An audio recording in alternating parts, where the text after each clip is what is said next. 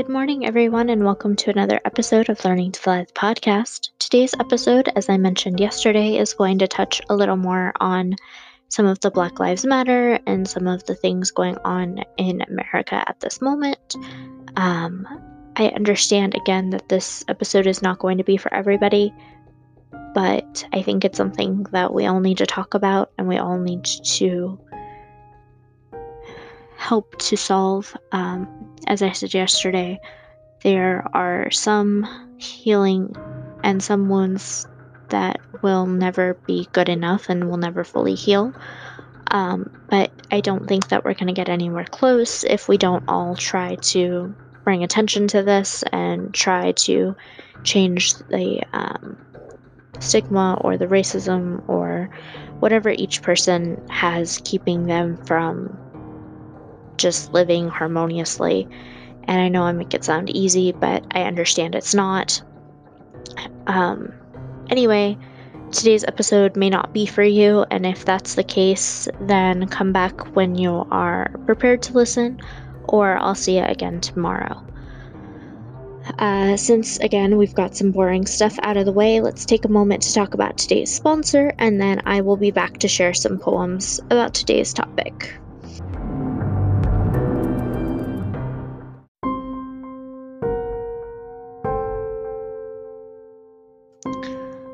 Alright, so the first poem I'd like to read is titled Facing Us by Amanda Johnston.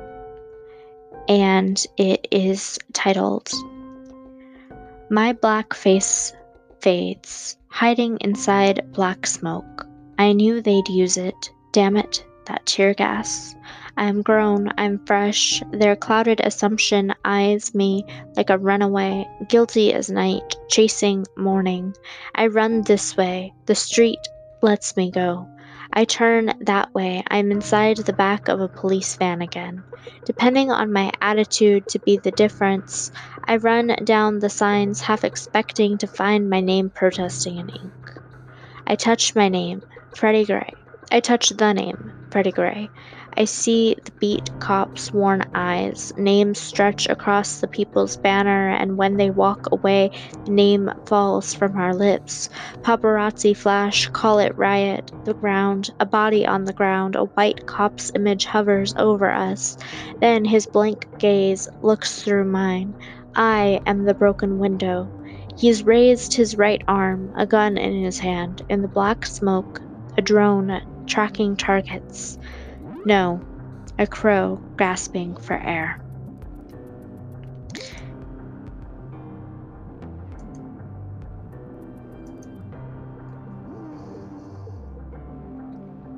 The next one is titled We Should Make a Documentary Out of Spades by Terrance Hayes.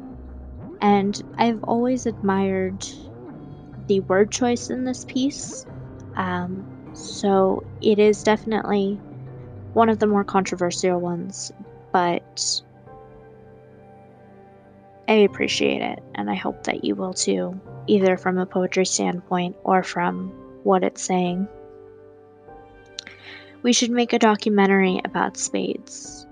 And here is all we need a card deck, quartets of sun people, of the, of the sort found in black college dormitories, some vintage music, indiscriminate spirits, fried chicken, some paper, a writing utensil, and a bottomless Saturday.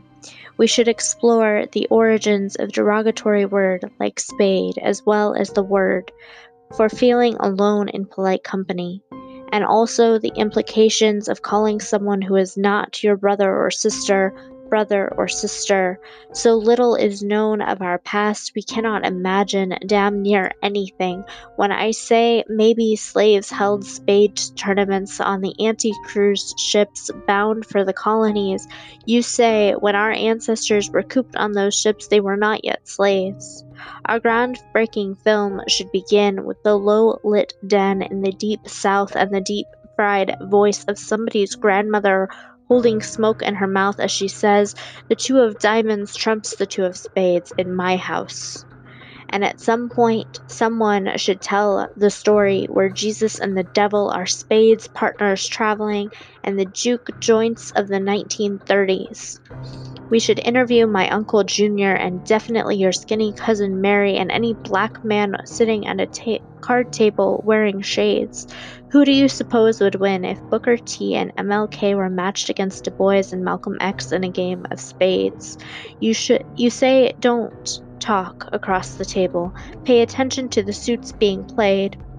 The object of the game is to communicate invisibly with your teammate. I should concentrate.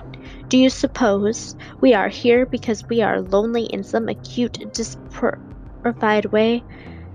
They, this should be explored in our film about spades because it is one of the ways I am still learning what it is to be black. Tonight I am already a master of spades. Four players bid a number of books. Each team adds the bids of the two partners, and the total is the number of books that the team must try to win. Is that not right? This is a game that tests the boundary between mathematics and magic, if you ask me. A bid must be intuitive, like the itchiness of your upper lip before you sit. Strange whiskey. My mother did not drink, which is how I knew something was wrong with her, but that she held a dry spot at the table when couples came to play. It's a scene from my history, but this probably should not be mentioned in our documentary about spades is akin to the word for shame. You feel watching someone else's humiliation. Slapping a card down must be as dramatic as hitting the face of a drum with your palm, not hitting the face of a drum with a drumstick. You say there may be the sort of outrage induced by liquor, trash talk, and poor strategy, but it will fade. The way a watermark left on a table by a cold glass fades. I suspect winning this sort of game makes you feel godly. I am good and ready for whoever we're playing against tonight. I am trying to imagine our enemy. I know you are not my enemy. You say there are no enemies in spades. Spades is a game our enemies do not play. and at risk of this episode getting a little longer, I will go ahead and leave it here as far as poetry goes, but I would like to recommend the books uh, The Crown Ain't Worth Much, and I forget the title, I mean, the author at the moment. Um, but The Crown Ain't Worth Much, which was published by Button Poetry, is a phenomenal, phenomenal book to be reading uh, if you want a first hand perspective uh, through some of the situations that history repeats itself with, as far as uh, race and some, again, of the riots and things. Uh, another fantastic one is The Saints Don't Audition, which was again published by Button Poetry. And that one is a really interesting read. It has uh, varied perspectives on different situations. Some uh, of the pieces were written in response to the author's friends talking about situations. Uh, some of them were written about the author's own experiences, and some of them were actually uh, based on conversations with family, which I found to be kind of interesting. And the final book that I can think of to suggest at this moment and in this time, uh, just for again perspective, not necessarily for anything else, would be Helium by Rudy Francisco. Uh, why I can remember his name at the moment and not the other authors, I, I don't know, and I'm sorry. I am sincerely sorry. Um, but all of these books are fantastic and they touch on America and they touch on, like I said, racism and other uh, traumatic moments in history. And in some of them, you definitely do feel the healing. In others of them, you get words of warning. And um, all in all, they're fantastic collections. So, thank you again for joining me here on another episode of Learning to Fly the podcast, and I'll see you again tomorrow.